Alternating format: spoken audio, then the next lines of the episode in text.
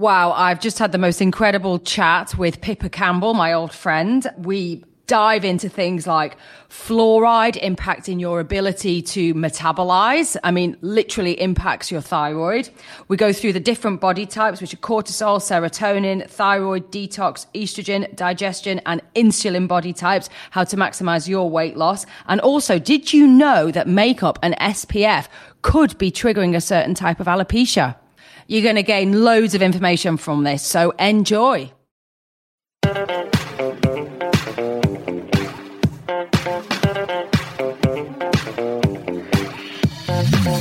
Hi, I'm Davinia Taylor, and welcome to Hack Your Health, a podcast which can support a fast track to feeling your best, boosting your mood, and uplifting your general outlook on life. My biohacking journey began over eight years ago, which led me to having a ridiculously inquiring mind, always asking questions and searching for the answers. For example, why do I sometimes lose focus, and what makes me sign up to a marathon at 45? Or, one of my first ever questions, what the hell makes me so allergic to alcohol that I can't ever drink again? And how do I manage that? After all, what is addiction and how can it be tamed?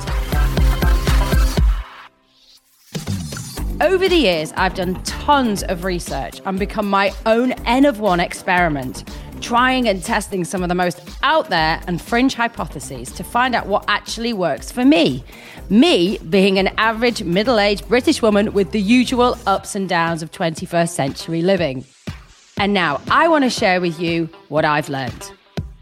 I'll be joined by some of the best visionaries in the health and biohacking space, asking them to put forward their arguments and suggestions that could support your health and well-being.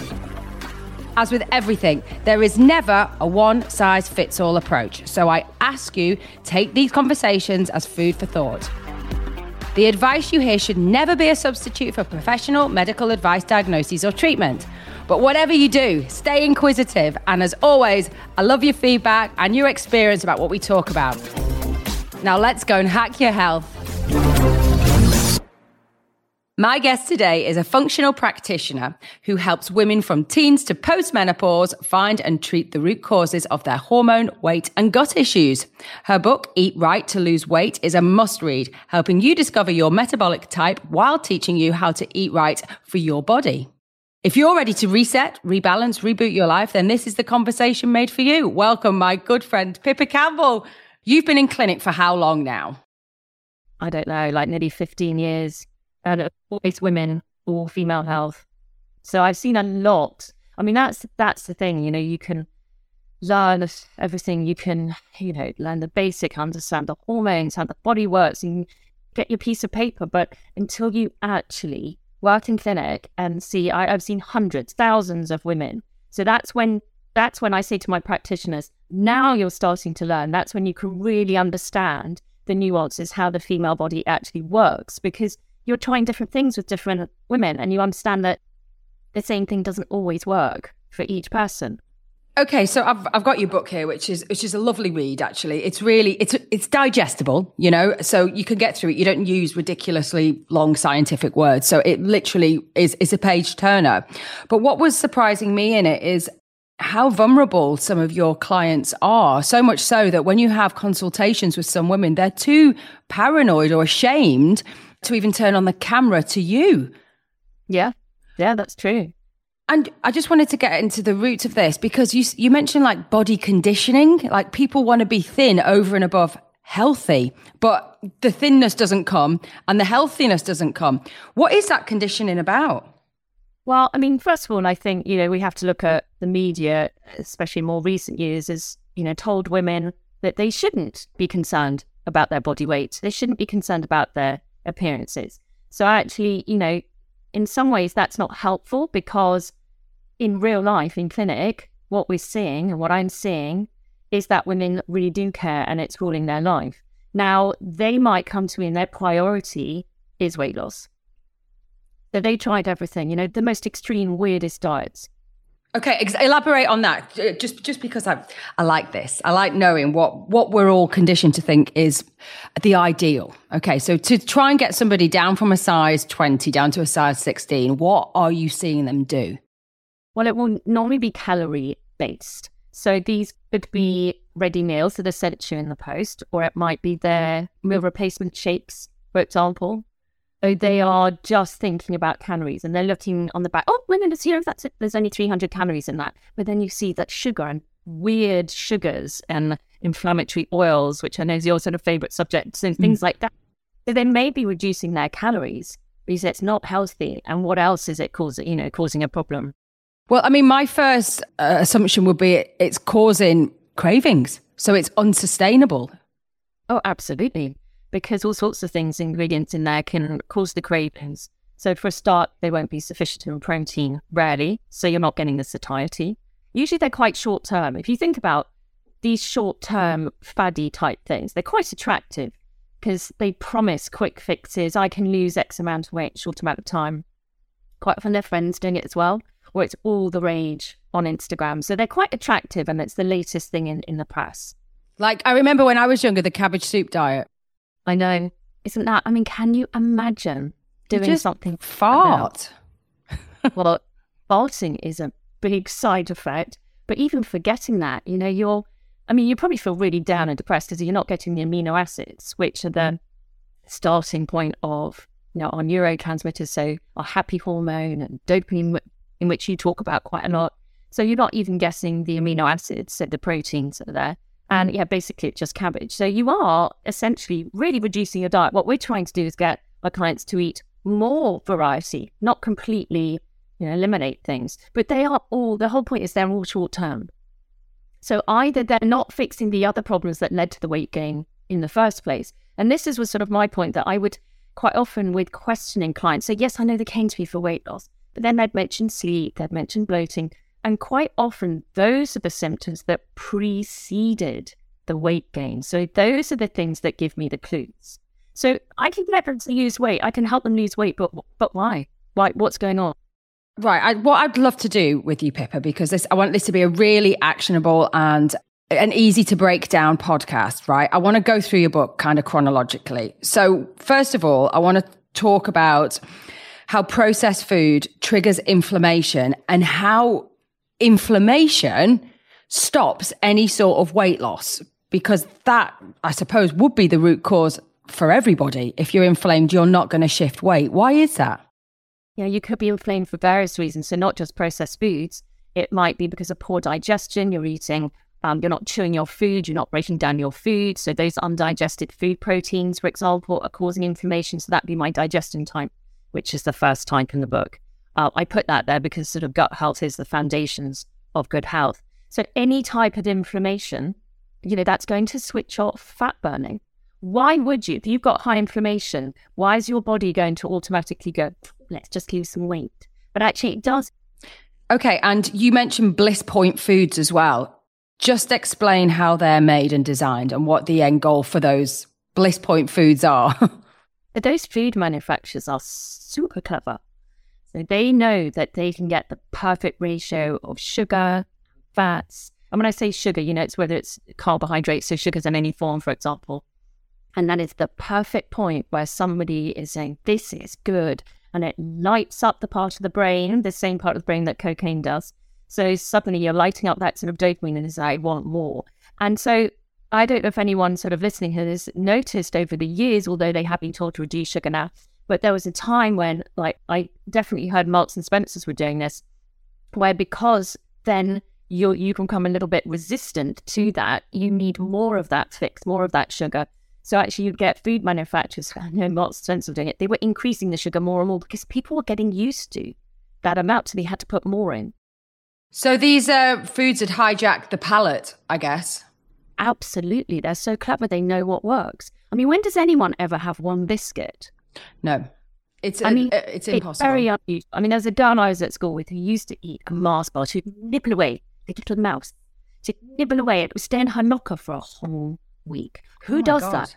Well, that freak freak of nature. But I mean uh, that that to me sort of like indicates a controlling issue. So that the root cause of that behavior is a mental obsession, I guess. You know, it's like a safety net. She's got that Mars bar in a locker for the rest of the week and she will nibble, nibble, nibble. And that to me is just low level dopamine. She's thinking about it while she's in a lesson and she goes back to it. It's just like addiction, really, isn't it? normally somebody would have wolfed down that. I mean, that wouldn't have lasted more than a day, that that Mars bar, because people can't, you know. A day, five seconds. You inhale those things. Well, yeah, I do. I, like Norm and I have clients who, over the years, who I mean, I had one client who was two packs a day, and actually, when I took them off the biscuits, they did crash. They did crash a bit. There was a program once on, I think it was BBC called Sugar Farm, I think it was called, and they were coming off sugar. So we're not talking about coming off caffeine here We're coming off sugar and they were getting flu like symptoms, feeling sick. And so this is withdrawal. We're not talking about detox symptoms here, we're talking about withdrawal symptoms. Which, if you've ever come off, if you ever come off drugs or alcohol, nicotine, or even like diet coke, these are associated coffee. These are associated with withdrawal, but sugar's doing exactly the same. Goodness, absolutely, it is so powerful. So yes, these manufacturers know that.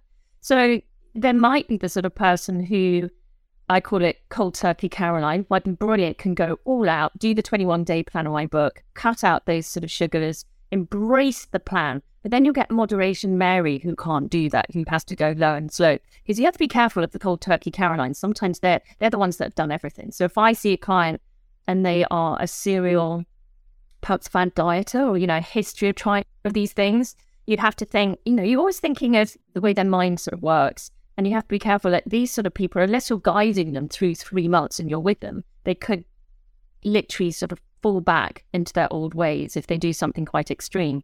But sometimes you do need to literally get that sugar mm. out so you don't have the taste for it. And then people say, well, what can I eat instead? Well, nothing.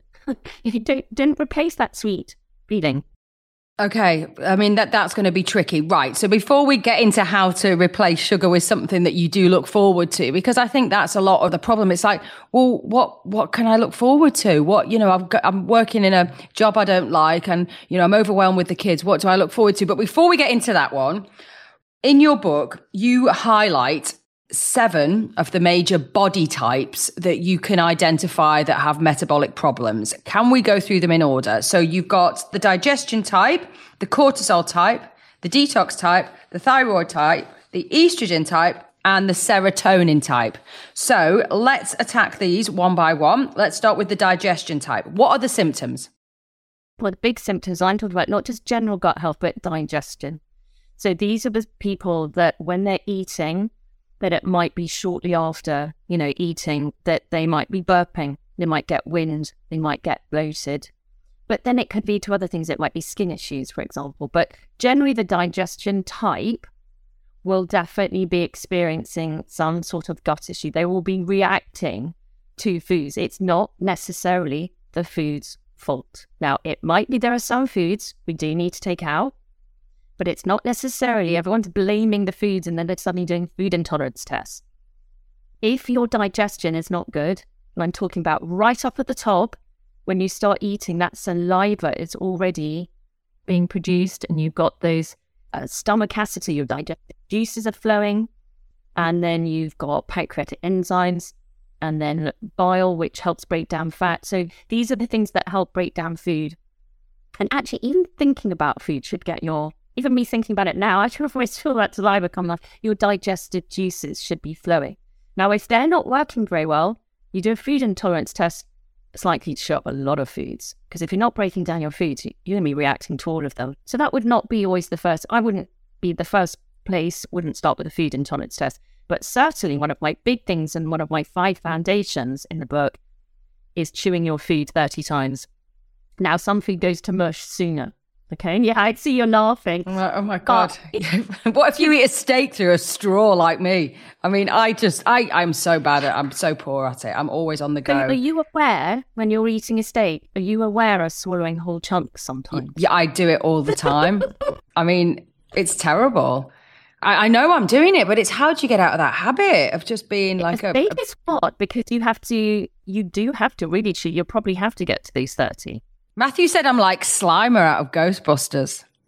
That's awful, isn't it? I mean, but if you think uh, if you're not chewing your steak properly, yeah, and you need good stomach acid, so you need to release these gastric, you know, juices by sort of chewing, and then so you don't make enough stomach acid, and that really is responsible for breaking down protein. So that then steak is sitting around in your stomach a bit too long, fermenting, attracting unwanted bugs. And then, you know, this person, you might get SIBO, they might have some other kind of bacterial sort of overgrowth. So it all starts at the top. It all starts with digestion. Pippa, would that be acid reflux as well? I get a lot of messages about acid reflux. Can you explain how we can treat that rather than taking, you know, over the counter or even just what, what what's available in Boots stuff? So, contrary to popular belief, so acid reflux is not too much acid because that's why they're put on PPIs too, which is medication to produce stomach acid. It is actually normally low stomach acid. So go, I don't understand. How can I have low stomach acid and I'm getting acid reflux? It's just acid in the wrong place. It's backing up. Now it will back up because that meat, that food is sitting around in the stomach too long because you don't have enough stomach acid to break it down. So it's hanging around too long. So if it's hanging around too long, then yes, of course it can back up. So we tend to find things like digestive enzymes and betaine HCl can be really useful for, for stomach acid. But of course, we want to we want to chew our food properly. So a simple thing is to start chewing your food. Apple cider vinegar as well can be useful. So you can do a little test for stomach acid. And you can actually take a tablespoon of apple cider vinegar. So this is not for insulin reasons or reducing insulin effect of the meal. This is for stomach acid. And then you eat your meal, and do you find that symptoms improve? That is a really good sign you've got low stomach acid. Okay, so would that be as if you were because we're going to come on to the insulin type next, but would the apple cider vinegar be benefit? Uh, would would that be taken in the same way? So a tablespoon in water before you start eating. So actually, this apple cider vinegar is a it's a pretty handy ingredient to have in the kitchen, right? It's all around magic. Now, for insulin, it might be that you could just have it in your salad dressing, but if you want to get the stomach acid flowing yeah. for a meal, then you could take it up to even half an hour before that meal, you could get it. It works in a little bit like digestive bitters. It gets those juices flowing. Okay. And also, down to eat. Stop looking at your phone when you're. I mean, look, you need to yeah, people out. You can hear people putting their uh, phone away. Um, so as you're listening to this podcast, don't eat. But yes, so sitting down, chewing your food, looking at your food, you've made your plate all quite nice, and you're actually making time to eat. You're not just sitting at your desk and on your computer do some breathing even before you eat because you know most people are so stressed out and you know again if, if your stress response is you know really there for killing a tiger or running away from a tiger so do you think when you are going to be killed your body's going let's just have this snack and i'll digest that well i don't know mine would but you're obviously brilliant at multitasking but most people can't and their bodies are not going to go oh this is a great time to eat when no, you're, you're right perfect. So you are not going to be able to digest that food if you are about to be killed. Now, of course, it's not really, you're not really about to be killed. It might be that your child is doing, you know, they're doing the GCSEs. It might be that your bosses are the complete, I won't use the word, whatever. Not bad. You yeah, can yeah, use exactly. not bad. I like it when you talk northern, Pippa. It's really funny. Oh my god, not that northern. Um, you're so funny. Right, and also, do you know what, Pippa? The amount of people say to me, "Oh, I've got IBS." I mean, and that's what doctors say. Oh, it's all right. You've got IBS. IBS isn't even a thing, is it? It's a symptom of something else. This is like the whole one size fits all approach. You've got IBS, take this I mean, it's it's a non-medical term, right? Yeah, you said it perfectly. You've you know explained it exactly to a T. So IBS is not a diagnosis. So you're completely right. It is a collection of symptoms. So your doctor will say, "Oh, you've got IBS," as if it's like, "Oh, well, that's all right then. I've just got IBS. It's normal. It's fine. Most people have that. It's just IBS." Well, what does that mean? It's an it's a collection of symptoms. So Usually, this person has gone to the doctor, they're getting bloated, they might have wind, they might be burping, might be getting tummy aches, and they said, Oh, you've just got IBS. Oh, if it's all right, then I'll go home now. And that's the end of that. So it's like saying, Oh, yeah, you've got spots. Off you go. What? No, I, I want to know why. I want to stop the spots, or yeah, or I've got a headache. Yeah, you've got a headache. That's your diagnosis. Off you pop. The one's a brilliant one because you going to the doctor for a head, you know, you've got a, you're getting all these headaches, and they will give you a painkiller, and and that will just you know manage those symptoms. But of course, we want to know why are you getting those headaches. So is it low estrogen? Is it blood sugar? Is it a food intolerance? Blah, blah. So the same thing with, with IBS. Well, why are you getting bloating? So in clinic, we'd be like that. You know, I'd be like that annoying child that keeps going, why? Why? yep, I've got a couple of them. Yeah. But you have to, right? Because otherwise you're never going to get better. You're just going to tolerate the medicine that they give you and then you're going to have to up it or try something else. And you're just constantly wasting your own time by fighting against symptoms, which actually it's your body doing you a favor saying, hang on, here's an alert. Let's investigate. Absolutely. Your body's telling you. So that's what I've set out in the book. So talking about the different reasons why you might be bloating, when you're bloating, how quickly after a meal, because you know if it's within half an hour you're thinking stomach acid you're thinking pancreatic enzymes after that and then then you're thinking okay so about an hour and a half is it small intestine by the time it's got to the large intestine it's past an hour and a half and that's now we're looking at large intestine and then people might say their farts smell as well which can't you know look occasionally farts do smell let's face it and, and no poo is like it's going to smell like roses but it's continually bad smell then mm, there could be a bit of unwanted gas there. But it all starts at the top with getting this digestion right. And would you recommend a gut test?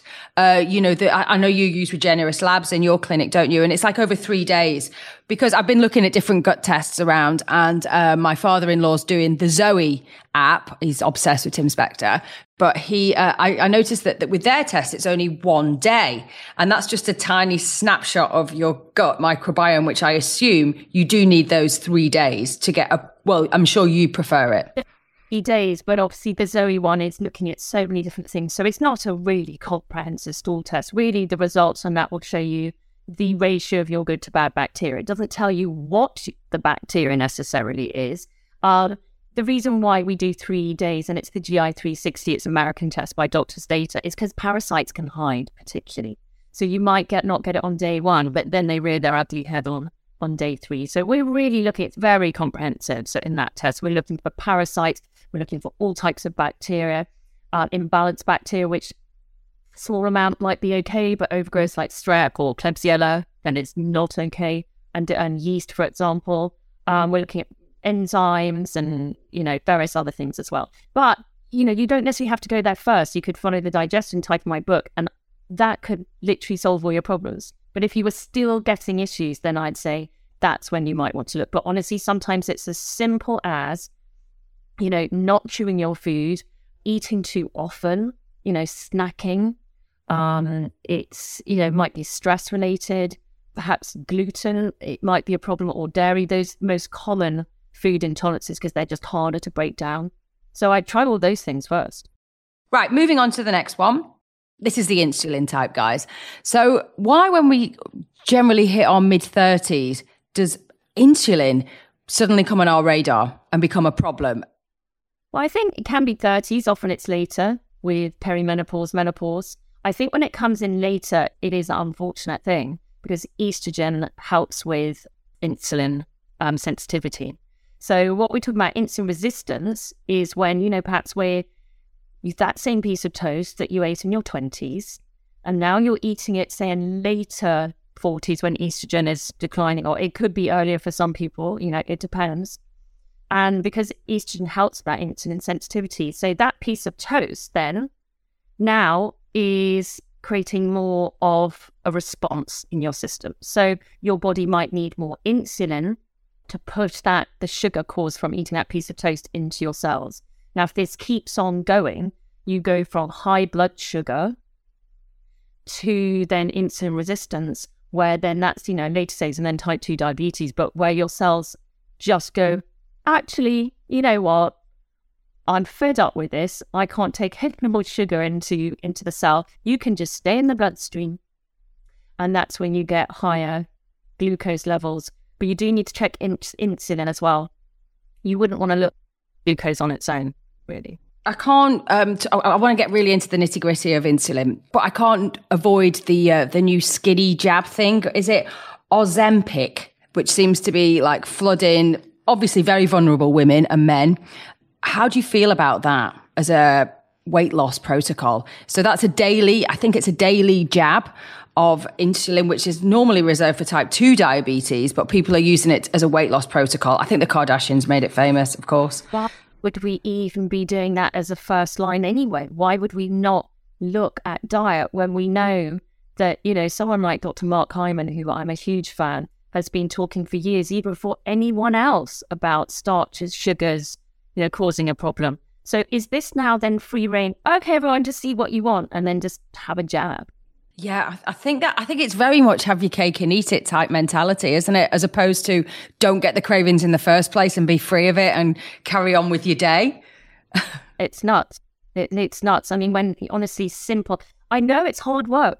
You know, you have to change your diet. That is not always an easy thing to do. I get it, and especially if you're, you know, that type of person, maybe a comfort eater you know, I get it. It's not going to be easy. I'm never saying, and I say in my book, I'm never saying this is going to be easy because for some people it won't be. Other people will find it easy. What sort of hacks do you have for the insulin type and what sort of tests? And is a poor insulin response genetic?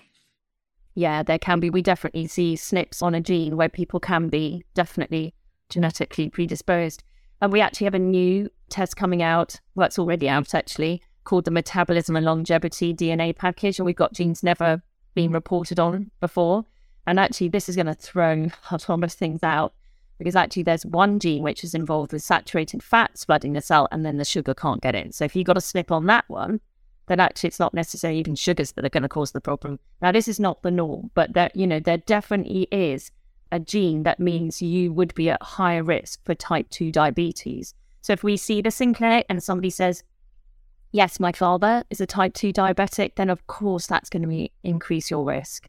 So what we need to look at is yes, as we're aging, we unfortunately we can't get away with eating the starches that we used to. So it's the toughest meal plan in my book. And I feel really bad for people who identify as the insulin metabolic type because it's the strictest.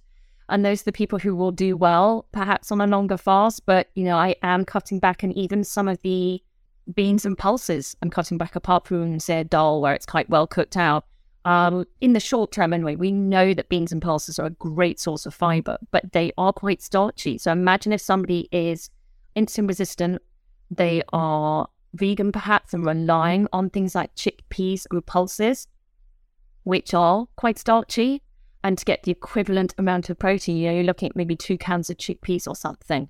You know, so because they're quite starchy, if you are the insulin type, this is not going to be ideal. So I have been quite strict and cut back on those.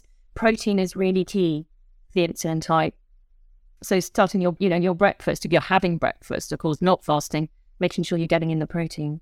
And so, what would you recommend for breakfast? Say someone's having granola, which of course has been touted as, oh, you know, it, literally eating 30 different ingredients and more is better and you need more variety. But ultimately, it's just loads of different nuts, starches. And in my opinion, I think possibly a little bit inflammatory to the gut. You know, these processed, I mean, there won't be activated nuts for a start, you know, and you will be paying a lot of money for these uh, granolas. You know, I'm, I'm just thinking a huge, huge profit margin with the grains that they're, they're turning out. Oats are touted as, you know, one of the healthiest breakfasts, yes. you know, if, if that we could eat. Now, for some, one person, that might be fine. I would still want to add a bit of protein into that. One person, that might be fine, but I wouldn't be doing that for the insulin type. You know, I would be looking at balancing. We don't want to start the day with, you know, want to start the day with sort of balancing your blood sugars. So then it would be things like eggs and, you know, people don't think about having leftovers from the night before, a bit of salmon. We are you know, it's, it's quite European. If you look at the Germans, they quite often have savoury breakfast. We're always thinking, oh, wake up and we should Cocoa Pops. I know. it's crazy. You know, like, yeah. So I think this is getting out of that mindset. You don't need to have something sweet for breakfast. And I think, well, what I do with the children, especially, is because I, I don't, I don't have a an eating breakfast. I have MCT um, powder in my coffee, and then I'm I'm pretty much set up until after lunch and I mean, that's just years of training myself. My body just doesn't send out the hunger signals at 10 o'clock anymore. It used to, but I've just pushed my eating window back and I'm much better focused because of that. But I digress with my kids. I know that they're growing, they're growing boys, and I always start their day with an egg chopped up in a cup or some scrambled egg. Even before, say, if I do um, do them pancakes or something, which I would do with probably maple syrup or or some um, honey, which I know just converts into a sugar anyway. But I generally start their meal with protein, and sometimes I'll just have even just a couple of slices of bacon. A couple of them like avocados, two of them don't. So, you know, I'm always doing a blooming running buffet, it feels like. But, you know, you just get so blindly into the routine that as soon as I get up, the kettle goes on, the pan goes on, and four eggs go in and then it, I just chop the egg up in a cup, and th- that is what they have just to kick off that that digest. It's protein straight away. So I'm hoping that I'm leveling that insulin response. So by the time they're in school at nine, they're not on the lower end of the sugar rush. You know, it's still level, and they've still got a consistent energy, and they're not acting up in school.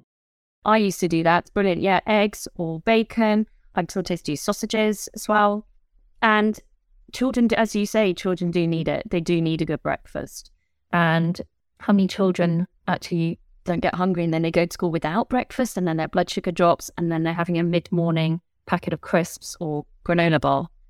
Yeah, I mean, I think the breakfast is something that we all can control, even if they're getting a bit older and you can just get them into a protein shake. I really am a massive fan of Dr. Axe's one that's made of bone broth. I think Planet Paleo have got one as well. And most of my kids, just because of the day and age we live in, of really sweet. They love sweets, apart from number four, which is weird because I ate paleo with him. He's not a sweetie monster like the others. So I have to put stevia into everything to get it down them, to be perfectly honest. I haven't tasted Dr. Axe's one, but other bone broth ones. Amy Myers' chocolate one is delicious. Oh, I shall write that down. Amy Myers', right because I, I, just think it's better than getting uh, any pea protein or soy protein, which I know where it comes from. It's all mass produced in China. It gets manufactured in the UK. It's full of GMO. We have glyphosate all over it. And, you know, proteins, no, absolutely not. But yeah, any of those or just a, you know, grass fed whey or something like that. Yeah, and so much easier. Nothing else with the grass fed whey because just on its own, it would just be sort of creamy. So you could add some frozen blueberries or something. Yeah, I mean, I'd even put a, uh, some two of the kids like bananas. I'll put that in as well. I know that will is essentially a sugar, but it's got other enzymes in, right? But then with the protein, I don't see it's a big deal. We're not. This is not talking about it's the children, so no, I don't, I don't see that as a huge problem. Okay, moving on to serotonin type because you mentioned comfort eating. How do I identify if I'm serotonin? So serotonin type one, they might be the sort of person in winter, you know, they get season affective disorder, they feel a bit bit low. But they are the sort of person that tends to feel flat, low mood. But it might also be that this person it doesn't sleep very well. Because serotonin needs to convert to melatonin. So that's how we mm. make our melatonin. So then they might not be sleeping very well. If they're low serotonin, they're not going to be able to make enough melatonin. And also, people, they might be comfort eaters. So, not that that would be looking for quick fixes dopamine, but actually these real they do like carbohydrate. And the reason being is because tryptophan, which is an amino acid, how where it starts, how we make serotonin, predominantly found in chicken and turkey. That to cross the blood brain barrier, we need some carbohydrate. So people who are struggling to feel it, they might be cra- they might be craving those carbohydrates. You see, so so you put all the different symptoms together, and then you can identify see as that type. So you do need some carbohydrates, but it's the right type. And of course, you want to get that tryptophan where it all starts. So it is harder. It is harder for vegetarians, vegans, for sure. So that's where you you do need to concentrate on more of the plant foods that will be providing that. You may even want to have an amino acid supplement, for example, Okay, so you touched on carbohydrates. Just straight away, I would have said turkey butty because that's got carbohydrates and it's got turkey in. But am I wrong in in wrapping my tryptophan in bread? Or maybe, maybe it might be if you had that turkey burger or turkey mince, then you know maybe you have it with some sweet potato or something like that. So you know, a little bit. So in the book, we do have like a carbohydrate allowance, and I do encourage actually the carbohydrates particularly the evening meal, can really help. So, a classic thing when women go keto, when do go on a keto diet. So, because there's two things about keto diet higher in fat, low in carbohydrates. So, because the carbohydrates are so low, that then they might stop sleeping. Okay, that would be a classic serotonin problem. So, by then, sometimes literally bringing in a bit of healthy carbohydrates in the evening meal, then they could be sleeping again. So, I do encourage that in the evening meal, but for everyone, it's different how much they need, and then also how much they need, and then still to have that weight loss. But I do think women, particularly with their hormones, I'm not going to go into that as well. Second half of, you know, women who are cycling, we need some carbohydrates to help make progesterone. So that would not be the time you don't want to be doing keto in the second half of your cycle if you are doing it. If anyone's listening, could be making, you know, you know, your symptoms worse. If you've got PMS, Fascinating. I mean, I always store my carbohydrate allowance, so to speak. I mean, it sounds a bit regimented. I mean, it, if I end up having a carbs in the afternoon, I, I, don't beat myself up about it. It's just because obviously my body was craving it, so I'm giving myself it. But I generally have my carbohydrates towards the evening because I do get into a carb coma. So if I have sweet potato uh, salads, for example, with some chicken or whatever for lunchtime, probably about two o'clock, I'm feeling a little bit snoozy. Is that the melatonin kicking in? Oh, absolutely, yeah. And it, well, it could be that. I mean, it could obviously depend on someone's blood sugar as well. But you know, the classic would be people who have a baked potato, and imagine baked potato and beans. Yeah, that's a lot of sugar as well. Yeah, not even thinking about you know what else might be going on, and then you know there's sugar in that, and then next thing you know, there's sort of like farting in the office all afternoon, which is not pleasant for everyone else. It's funny though. if you're the perpetrator. Okay, stress, stress, cortisol. Explain the cortisol type. So the cortisol type here I'm referring to is high cortisol because actually it's high cortisol that is more linked to, you know, that weight loss resistance and that's fat around the belly, often it deposited around there. So this is when I was talking about that running for a tiger or running away from a tiger. This is you in this fight or flight response because you're super stressed. Let's face it, look at women and what they have to do. Hold down a job, running a family, looking after the children. You know, they're they're the ones that are going to wake up in the middle of the night go, oh my goodness, I've got to do the, the, lunchbox. Do you think that your husband is snoring away next door? You know, so the stress can be huge, can be huge for women. And then it's knock on effect. So high cortisol, you know, they are running on adrenaline. They're chasing that. They have to. You have to keep going. And that can cause particularly weight deposited around the middle. Okay. And how how would you attack that? I'm assuming fasting or um, intermittent fasting, as most of us are, are, familiar with now, would be detrimental to that type of body type. Absolutely. So this is stuff I probably want them to get some protein in, at least if they don't feel hungry. Just you know, could they have a little piece of chicken or, or one egg or something within an hour of waking? Definitely. So I think, you know, that protein is hugely important. That really helps the cortisol type. You know, good B vitamins in there as well. Cortisol, when you're stressed, you deplete, really deplete your B vitamins. So protein is really important, helps with the balancing blood sugars. When you're super stressed, your blood sugars could be bouncing around. But, you know, stress is the root cause. This is why we're working on that. Your favorite green leafy vegetables, which are high in magnesium. Your um, which you know magnesium is a, so so important um, for managing cortisol uh, and our stress hormones. So really really important.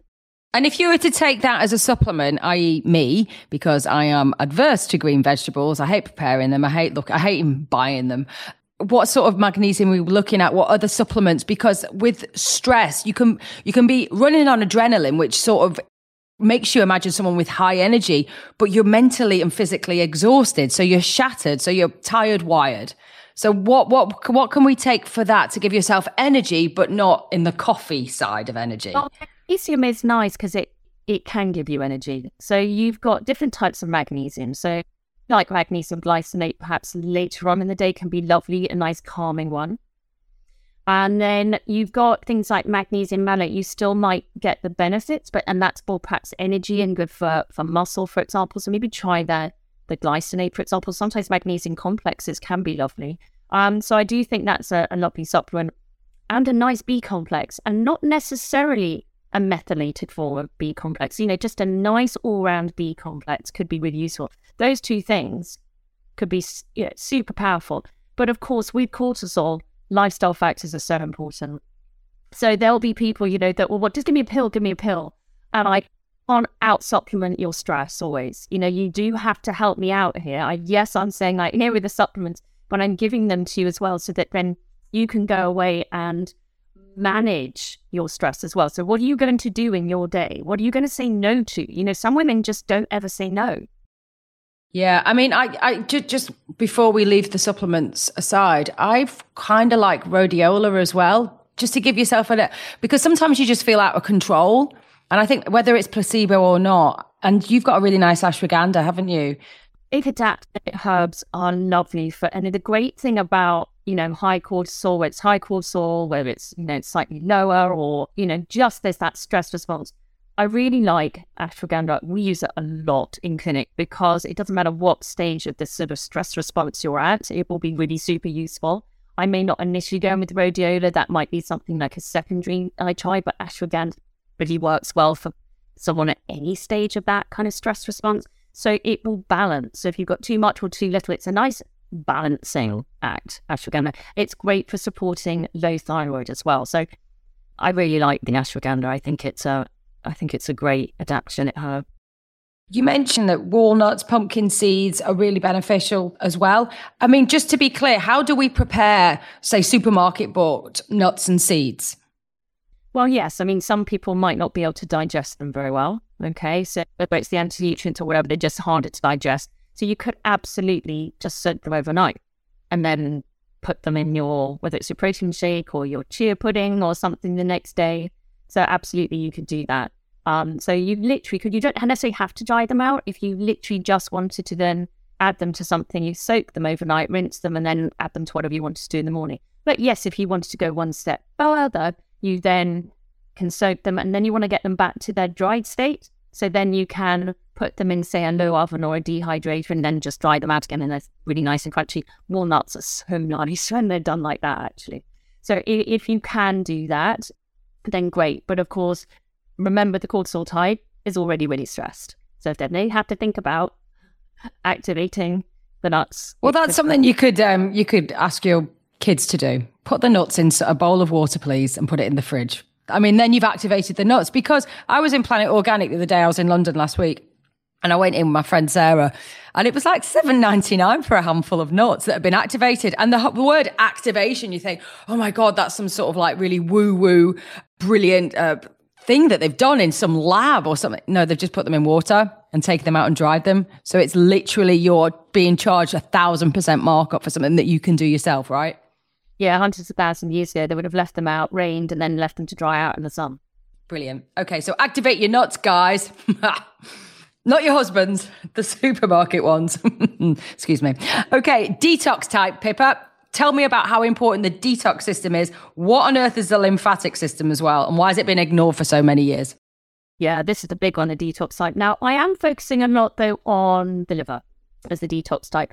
And the reason being is because it is the main organ for detoxification. So the lymphatic system, yes, is involved in all of this and it pushes everything around in the lymph and and we've got to make sure that's clearing and working well because you know it works alongside the liver so that then everything can be pushed out and moved. So sluggish lymph is, is not ideal but i am focusing on the liver here because that is where the most issues i found over the years is with the liver.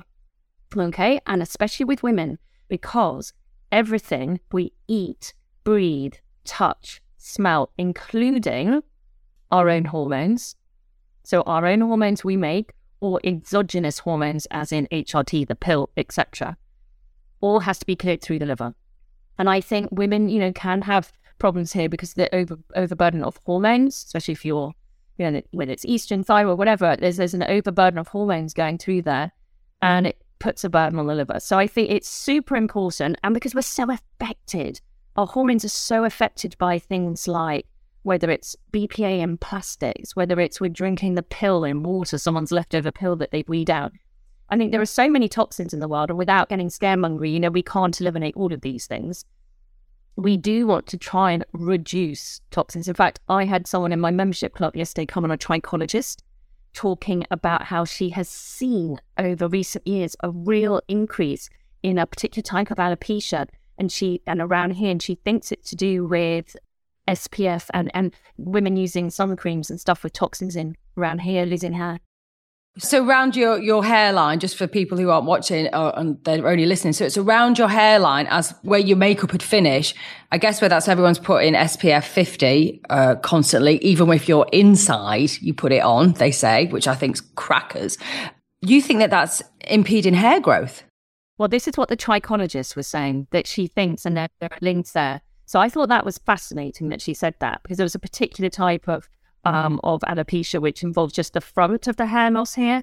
So she thought we're talking about not mineral but chemical sunscreen, but also the expensive sunscreens that people are uh, moisturizers and things people are using that are packed with you know toxins might have parabens in, etc. And then makeup. I mean, goodness, makeup is horrific. You know, young girls putting on some of these, and there's been lots in the press recently about various toxins that are in mm-hmm. in makeup, and you think these teenagers are putting them on their face. Imagine that foundation, which is in a plastic bottle. So you think BPA in a plastic bottle might not be too too bad, but then they stick their makeup bag on their radiator, and that bottle gets warm, or they leave it in their car.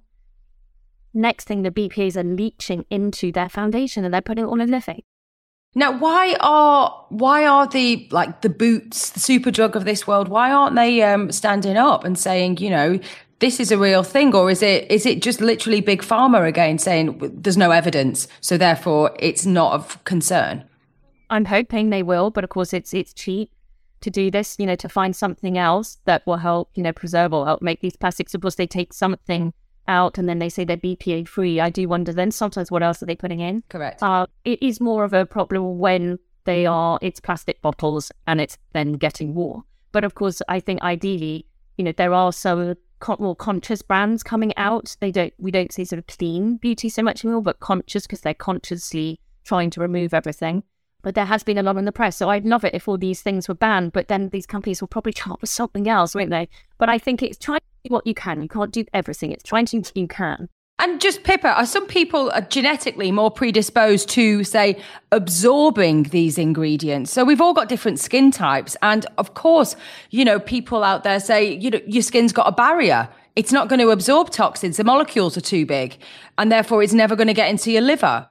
Well, then is it that then in testing, you can actually see? So, my daughter, I, I tested some various things and it was mild, but BPA came up and she had an immune response to BPA. Now, the only thing I could think of, because she didn't have that come up before, is when she went to university, before she was making coffee herself in her accommodation, she was getting a lot mm. of takeout coffee. And of course, they're lined with plastic, those coffee cups. She wasn't doing a takeout one, which of course she should have done, a stainless steel thing. She wasn't drinking through the lids because she knows that. Like, oh, you know, years ago, don't drink it through the lid, the plastic lid. So that's the only thing I could think of. I'll never really know, but that's all I could think of. So how else then is that happening? How can we say that it's not getting through our, our skin or we're not, you know, drinking it or not, and then it's in, you know, it's in someone's blood? So I think that that's not true. We can absolutely absorb it, but of course, some people, maybe you and I, missing our glutathione gene some people may not be able to detoxify these things as well. And what's the impact of that? So that means that we our liver won't be able to deal with it as well, won't be able to clear it through the liver. So we're exposed to the same toxins, say we're all exposed to the same toxins. It might be genetically, so like you and I, might be able to deal with those toxins as well. So yes, we can put less in, but let's face it, we are just exposed to things. But it's about supporting someone you know, someone's liver so they can detoxify it. And if you have a gene which means you don't as produce as much glutathione, which is a powerful antioxidant, then you will just be less able to deal with these toxins. And that'll cause weight gain or uh, weight maintenance, i.e., you're never going to get as lean as you want to be because your body is obviously inflamed and dealing with detoxing. And of course, my worst one is brain fog. Yeah, it absolutely can contribute to brain fog for sure. Um, so I have seen that. I mean, I have worked on people's detoxification pathways, working on the liver, and they've lost weight. I mean, it you know it is incredible. So it's working out the root cause through all these different questions, and that's what the signs and symptoms are about. So again, why you know why would if your body is filled with toxins, it's not going to prioritize weight loss. It'll be spilling out all these toxins into the blood. Actually, it's like when I had my uh, explant, I took um, my uh, plastic boobs out, and all of a sudden my brain fog lifted and my swollen ankles went. You know, who'd have thought the boobs would have affected? I mean, yeah. So now you know the inflammation that it was causing, and perhaps you're right with their toxins leaching into the body, and then suddenly felt so much better. I know.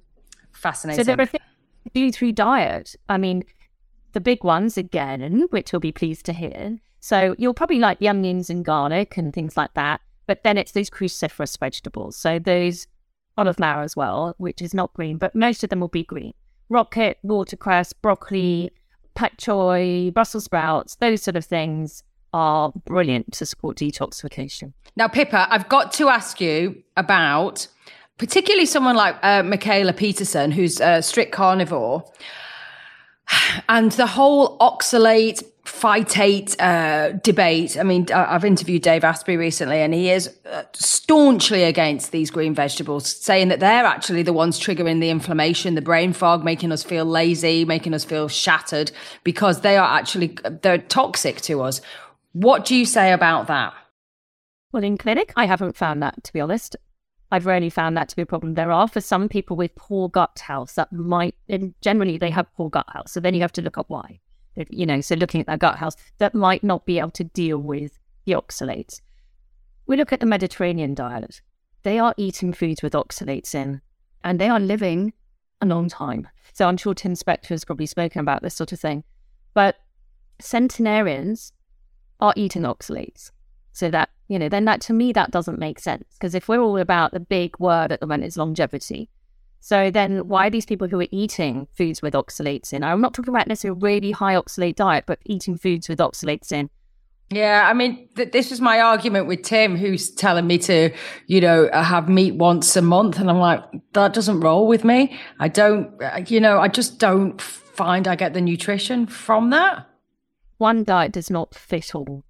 But he actually, to be fair to Tim, he said it's because of the environmental impact. And that's a whole different debate because I do not believe my lamb that is grown in Lancashire that I get from my local butcher has any impact on the environment when they're actually eating grass and, uh, and pooing on the, the soil, which is giving it nitrates. I don't think me importing soy or even if it's tofu from China has less of an impact than my little lamb that's grown in the Ribble Valley. I mean, I just, I just think that's just not even mathematically a consideration. You have to look at almonds, which needs they need huge amounts of water. So I, I yes, that's a separate thing, completely separate argument. If he's setting for environmental issues, that's one thing. But when we're talking about diet, then I think some people do, you know, do do well on a diet that includes good quality grass fed meat. And we're talking about grass fed here. So they, this is ones that are not exposed to antibiotics and things like that. Which, uh, to be fair to the European Union, we don't, we, we, we banned. That's how Simprove came out. So we don't have preventative antibiotics in our system, unlike in America, where a lot of the propaganda comes from that it's all, you know, it's industrialized meat. I mean, you can really do your British beef due diligence and you'll generally, because yes, in Britain, we have a lot of rain. So ideally, you know, the cows are outside for the majority of their life anyway, grazing on free grass. They're not lot fed like they are in South America. So to me, if you, if you buy locally being British, you, nine times out of ten you're going to have uh, an animal that's that's been bred outside because it's just more cost effective and lamb's always outside anyway that's all you ever see around here is sheep as soon as you come out of the london m25 there's just sheep Oh, everywhere. So I think, yes, lamb is less of a problem. Beef, you know, ideally they want to be solely grass fed. The problem is, you see, if they're not, then they can be then prone to things like mastitis. And mastitis, you know, they are going to have to give their cows antibiotics. Mm-hmm. You know, and different from women who get mastitis. So they, you know, they're more likely if they're not grass fed to be prone to mastitis. Then they're given antibiotics. So you know, it's just something they have to then be be given, and then we're going to consume that as well. But I do think, you know, as you said, looking at diet, no one size fits all. Some people just do better on a you know, high animal protein diet. It really depends. It is so individual. I think you can tell how you feel or how good you feel. Like you do, you feel good on this. So coming back to the oxalates, I think if people, it's become quite scaremongery, and I, I'm not, I'm not really for that. I think the problem is it's then pushing people off eating vegetables, which then causes all sorts of gut issues in itself, and then you're not getting the fiber. We know how important fiber is. Super, super important to to get that fiber in. You know, we want to then, you know, we're worried about people's bowels and bowel cancer, etc. So we we are then increasing risk of all sorts of things. I would hate it if somebody cut out their vegetables. But yes, if they're concerned, they don't have to eat raw kale or raw no. spinach. No, definitely with, not. So you, you know, you t- you don't want to be just think sensibly. You're not juicing kale every day. It's not sensible. So I think you know, just just be sensible about it, and and also variety of foods. We're not supposed to be eating this. We shouldn't be eating kale every day.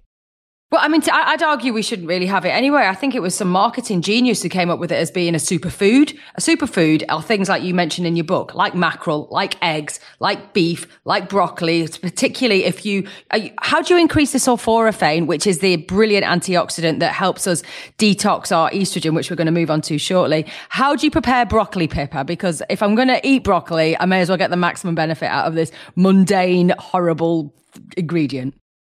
So eating it raw, yes, is going to mean that it will be high in the sulforaphane, and as you chew it and um, chopping and chewing, then you're going to eat it. Now, who's going to eat raw? Okay, is it? you're not not many people will eat raw. So then the problem is you cook it, which reduces the sulforaphane. So it's like, huh, this is about an eye.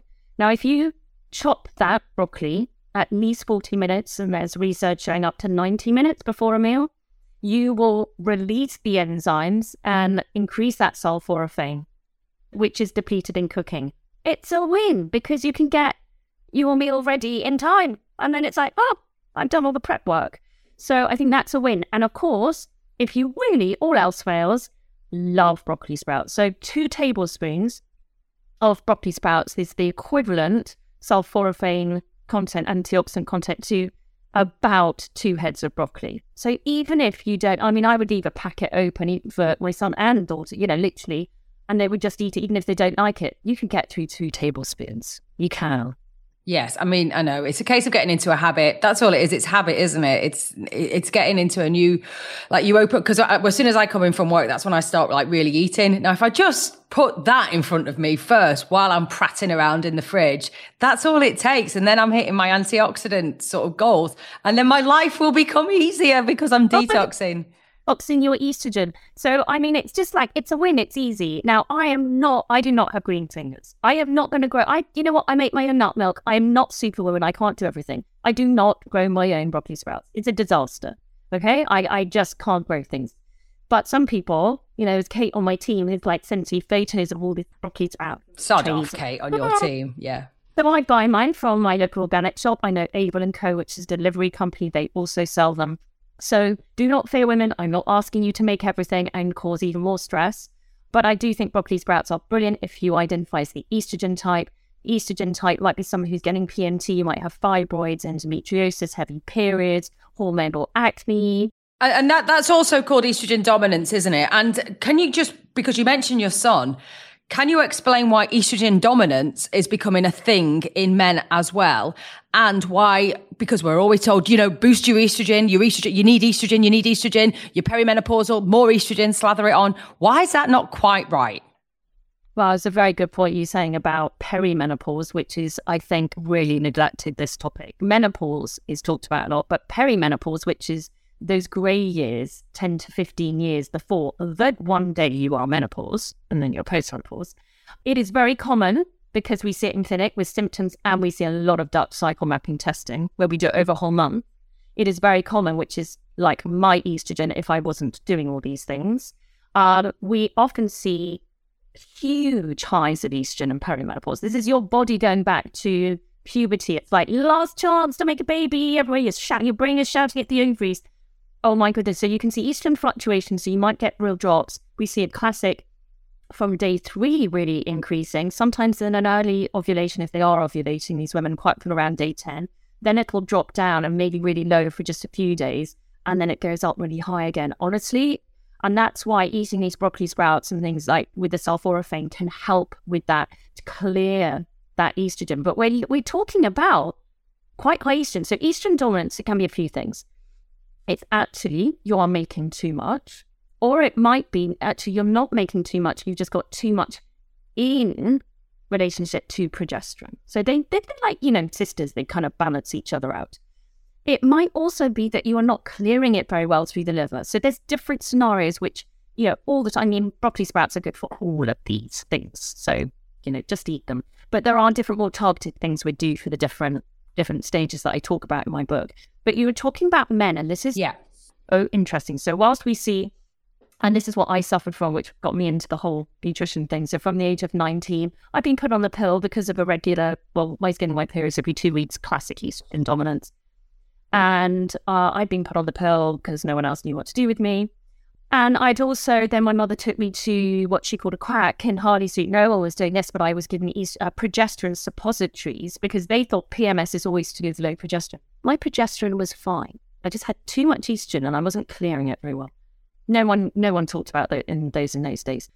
Next thing, after being on the pill, then I started suffering with really bad PMT. And this is in another estrogen dominant symptom. So once I knew what was going on and I trained myself, I knew how to fix it. And literally within the first month, I thought, oh my goodness, I've been suffering for 10 years. When within one month, I had no symptoms. Crazy. So this is very common we see in clinic with women and girls. But men, you're right. We are seeing, and we don't have a lot of men going through our clinic, but we are seeing some men they might be saying they have man boobs, a little bit of a pot belly, and they are also being exposed to they ha- they make estrogen as well, and they're maybe being exposed to these xenoestrogens, these things that can affect our estrogen as well. Our body doesn't really know the difference, like parabens, for example, one of them. So just to be clear, that could be in um, anything from processed food, I guess, like soy is a xenoestrogen, isn't it? And of course, you know, bottled water in plastic bottles that contains xenoestrogen, and even drinking water from the tap would have it in a, a, as well, wouldn't it? From just generally how we recycle water, you can't get rid of the hormones in there. You get rid of the bacteria, I guess, but the hormones are always going to survive, right? I mean, yeah. that means coming out of us, the women, going into the drinking water, going into the men right? Yeah. I think plastic water bottles are probably one of the worst ones. I think BPA and plastics are pretty bad endocrine disruptors um, or xenoestrogens, you know. So I do think so. Our receptors think it's estrogen. And so it's like taking it in. Thank you very much. So that's another thing we have to detoxify through the liver. I really liked, you put me on DIM you put me on that and calcium D-glucarate years ago now. I mean, I've been working for, with you, it seems like forever, but I found that really effective with my PMT and my sort of like engorged boobs. Would that be the same for men? Is that, is that the, is that showing? So that, you mentioned man boobs. Yeah. So if I'd got, of course, we wouldn't, I'd never put somebody on DIM unless I suspected there was a problem with high estrogen or in, it works in phase one DIM. I would never, you know, recommend that without really understanding the client, their symptoms, and probably testing. So I have tested men. I've done a Dutch test with men, and we found perhaps that either got high estrogen and or they're not clearing it through phase one of the liver, and you can see that it's brilliant. And then I, I might have put them on DIM, and I had one client in Dubai, and he said, "Wow, can't believe it, my man boobs have gone." And CAD glucarate is different; it works on phase two of the liver. So um, I think because of your detox pathways, it is a major pathway for hormone detoxification in the next stage of the liver. So everything goes through phase one, that's where DIM would work, and then it goes through phase two. But I certainly would never get somebody, I wouldn't ever recommend somebody just trying DIM out because, of course, they could reduce their estrogen, they could cause more problems, they might start getting migraines. So we have to know, we have to be careful. A woman who is on HRT, for example, they might need it because their their results come back and they're really high with their estrogen, they may not be clearing it, but we might go really low and slow because what we don't want and start getting hot flushes back, etc. And women in menopause can still be estrogen dominant, and people don't understand that. Like, how is that right? Because they might have too much estrogen in relation to progesterone. They might be on HRT and their progesterone they're given isn't balancing out, isn't enough compared to their estrogen. Or it might be just they're not even on HRT and they just got because you still start making you still carry on making estrogen. Progesterone really does decline um, so it's the adrenals and fat tissue carry on making estrogen. Progesterone is, is quite low. We don't make a lot of that. And we make estrogen in fat tissue. So women who are overweight might be making more um, estrogen, this type of estrogen that is made in fat tissue. Fascinating. And, you know, I guess once again, it's getting to the root cause, isn't it? And just snipping it off at the base. And then that cascade of positive reactions can, you know, happen. It's giving the body the tools to do what it wants to do, i.e., survive and thrive. Yep, and using food as medicine, which I think is is you know where you start. Right, Pippa. Before you go, I need to touch on a biggie: the thyroid type. Can you please explain what we can and can't do with our thyroid, and basically what tests should we be doing? Low thyroid is very common, actually, very common in women. I think it's definitely our thyroid gland is very sensitive to stress. So whether this is where it all starts, I think it's probably quite common. And also, you know, you're looking, I'm looking clinic, you know, does your mother have low thyroid? You know, then you're more likely to. The problem is you go to your doctor and you get your thyroid tested because you go to the doctor, you say you're really tired. you can't lose weight. So you're saying these sort of things. If you're lucky, the doctor might go, oh, let's test the thyroid. But they might only test TSH, which is thyroid stimulating hormone, which is released by the pituitary. So the reason why they test that one is because, in theory, what they're saying is that would be raised if there's a problem, because that should be raised if your thyroid gland is not working properly, because your pituitary will then go sending this TSH out to go, come on, thyroid gland. To compensate, yeah? Yeah, but kick up the arse, yeah? You cannot look at thyroid stimulating hormone on its own without the T4, which is produced by the thyroid gland. Because it's like like a you know cross trainer in the gym. As one goes up, one comes down. You cannot look at those like one or the other on its own. Right. Because you need to see how they're working together. Okay, so because they go up and down. And then the other thing which they don't unfortunately do on the NHS is T3. So T4, which is like thyroxine medication actually, but T4 in the body, and the liver does 60% of this, T4 needs to be converted to T3, which is the fat burning hormone. This is the one that really is the active one. So you might be testing all the right thing. It's like, I've been told I'm normal, but then your T3 might be low.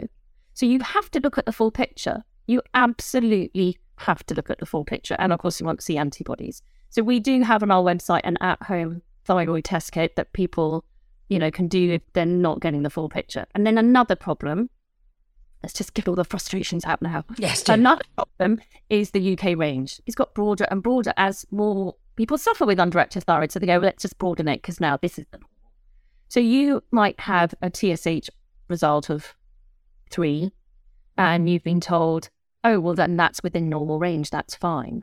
It's not fine. In functional medicine, we'd want that to be under two. There is a reason why endocrinologists want women who, girls who are trying to get women who are trying to get pregnant, want it under 2.52 because you need thyroid hormone for uh, pregnancy, good, you know, good thyroid levels. So, you know, there is a reason. So why would it be any different for anyone else? So they're suffering with all these symptoms. And the doctor said, if they're lucky to even get the results back, that is, their doctor said your thyroid's all normal, it's fine. So they're like, oh, well, where do I go now? I don't understand. I'm still feeling exhausted.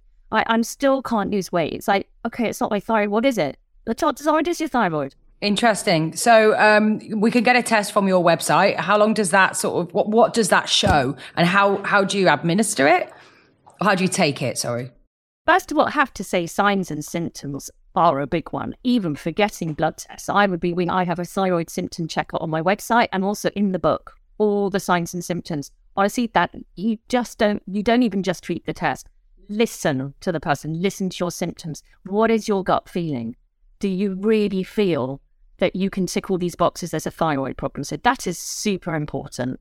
Give us three three of your top symptoms that we can just look at ourselves right now and go you go that's that's looking towards underactive thyroid sluggish weight loss so you might be doing extreme diet and the weight loss is slow or you go away for a weekend having been on a diet and you put on weight like ridiculous amount of weights and you only just slightly went off the boil a little bit. So that'd be one. Then low energy, absolutely, is another one. And then as you said, yeah, another biggie is the loss of outer third of your eyebrow. That one is like women think, oh my goodness, yes. So I can see them on Zoom and you know, and they're like, oh my goodness, yes, I can see it. And then there are other things like constipation and cold hands and feet. But yeah, those are big ones. So signs and symptoms are so important. And if you really feel that's you, take it to next stage and then you can do some blood tests. Information is power. So whether you go to your doctor with it or you come to us, because there's so much we can do naturally in clinic as well. So much. And, you know, we're talking selenium, iodine, these sort of ingredients are just so beneficial for the, uh, for the thyroid, aren't they? Where do we find those? In what foods? So we've got I've got a full list in the book of those foods. So seafood, which people aren't eating, you know, so much anymore. Um, sea vegetables like dulse. You could just add a little bit to your food as well. Samphire, I like samphire or yum. Love. Okay, good, good. Finally, finally, something green I'll consume. I think I, I, I don't know. That's interesting. Like sunflower. Maybe because it's not, it's interesting. It's not yeah, always- yeah, exactly. It's just because it looks rather swanky, and I look like I know what I'm doing at the checkout. Oh, I'm eating samphire, don't you know? I mean, I do use it at restaurants and things, don't Maybe because it's salty as well. So yeah, those things, um, foods are, are really useful, and I think so many people are, so many people are low in iodine. I love selenium and selenium rich food because it's such a powerful antioxidant. I love selenium. Okay. And then it's useful magnesium or vitamin D and vitamin A. And lots of people, vitamin A. So people always think, oh, it's your orange vegetables. So, you know, carrots. Vitamin A for eyesight. Really important for thyroid function, vitamin A, actually. And some people don't convert beta carotene very well. So that's in vegetables to retinol, so the form that we can use. So that's where you really want to be eating your chicken livers. Vitamin A. Great. So chicken liver pate, because people think, oh, chicken livers. Well, you can easily make a chicken liver pate, can't you? I mean, you just have that on sourdough, I guess, because of course there's always got to be a carbohydrate vessel for me if I'm going to have liver. Fry it out with some onions and garlic, and if you can't face eating it like that, then just chop it up or whiz it up in your blender, make it into a pate. Uh, brilliant. I mean, I know you're a huge advocate of things like liver and organ meats. Um, the problem is people just aren't eating them anymore. No, I mean, I think loads of it just gets chucked away because there just isn't the demand for it, but it's the most nutrient dense and it's probably one of the cheapest things in the in the meat counter. Well, I know. So when people, you know, people are saying, oh, it's really expensive to eat healthily, it's not always. No, no. I mean, you've got to just get a bit more exciting and just go and speak to your butcher and, and get one of those cookbooks that literally deals with masking the pungent gamey smell. That's what it is. And that normally means just counteracting it with some sort of fruity thing or, or as, as like a, I suppose if you do your red onions, they go, they caramelize, don't they? So they go really sweet with the liver. So it works. You know, you just balance it. Not that I'm a chef or anything. It's Matt who does it. So I don't know what I'm talking about.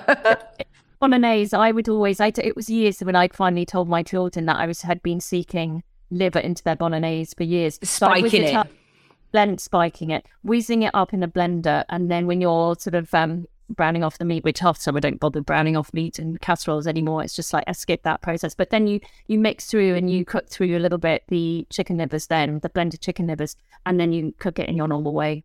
Just quickly, um, fluoride and chlorine. Does that affect our thyroid? Unfortunately, it does. Wow. And it can hinder then iodine absorption. So you're doing all this good, and then you've still got fluoride in your toothpaste. Fascinating. Yeah. So, I mean, I've, I've, I'll have to do, um, I'll put it in the show notes, but there's a, a really good, I don't know where she's from. Um, I think my son bought it online, an activated charcoal, fluoride free toothpaste that really whitened his teeth. It was my 15 year old who said, look how white my teeth are, you know, and I was like, oh, it works because I always think, no, no, fluoride, fluoride. Yes, you can get green people, kingfisher, you know, some nice minty brands. Because I mean, I used to use a fennel one, and like my husband completely likes quite that, you know, and the whole family would take the piss out of me. You can get some nice minty toothpaste. But yes, chloride can absolutely hinder iodine absorption. So you're doing all this good to support your thyroid, and then you're not absorbing the iodine, for example. Brilliant. And that's such a simple swap, isn't it? Pippa, this has been, of course, an amazing conversation if there's one thing that you want people to take away from this chat, which I'm sure we're going to have another chat soon anyway, what is it? I mean, for me, it's like really look at yourself. Don't look at your friend. Yeah, I get it. I try to be as it's very hard in the book to make it as bespoke as possible. But really, you know, I think women need to stop and give themselves a little bit of self care. They're, they're diagnosing, they're sort of looking at symptoms of their children, their husband, whatever, but actually stop and start taking mm. notice of themselves, their symptoms, tracking their menstrual cycle and things like that. Just really try and start, you know, doing some self care and thinking about you. I mean, the thing is, it's like if your plane loses oxygen, they always tell you to put your oxygen mask on first before you assist the children because you're going to have to look after them further down the line. And it's it's just common sense. Look after number one, because then you can look after two, three, four, five, and six, seven, and eight, if you include the dogs. Um, so, you know, it is, it's not a selfish thing. It actually is a generous thing to do because if, if you're well, the knock on effects are phenomenal, aren't they? Absolutely. And if you can even get there as prevention before there are really some, you know, serious symptoms, well, well done you. Pippa, where can people connect with you or your? I mean, you've got a nice big team now, haven't you? So they don't have to speak to you per se. You oversee everything, don't you? Yeah, I have five practitioners. So there's one to one. So via my website, pippacampbellhealth.com. So we've got practitioners offering a one to one. Then in my female food club, we have a membership club there. So that's for people that perhaps want ongoing support, don't want a one to one perhaps, and it's uh, you know financially a little bit more viable as well and we're supporting people with the book in there as well. Superb. Pippa, thank you so much. You are a delight and send my love to all the family. Oh, and same. So good to chat. Take care. Thank you for listening to this episode of Hack Your Health. Make sure you subscribe to the show so you never miss an episode, and please share it far and wide so everyone else can get healthier. The more people we can educate and empower will lead us to a healthier life. Okay, so we make this show for you, and I'd love to get your feedback. So please do review us or DM me on Instagram at Davinia Taylor. This has been an Underground Fan Club production.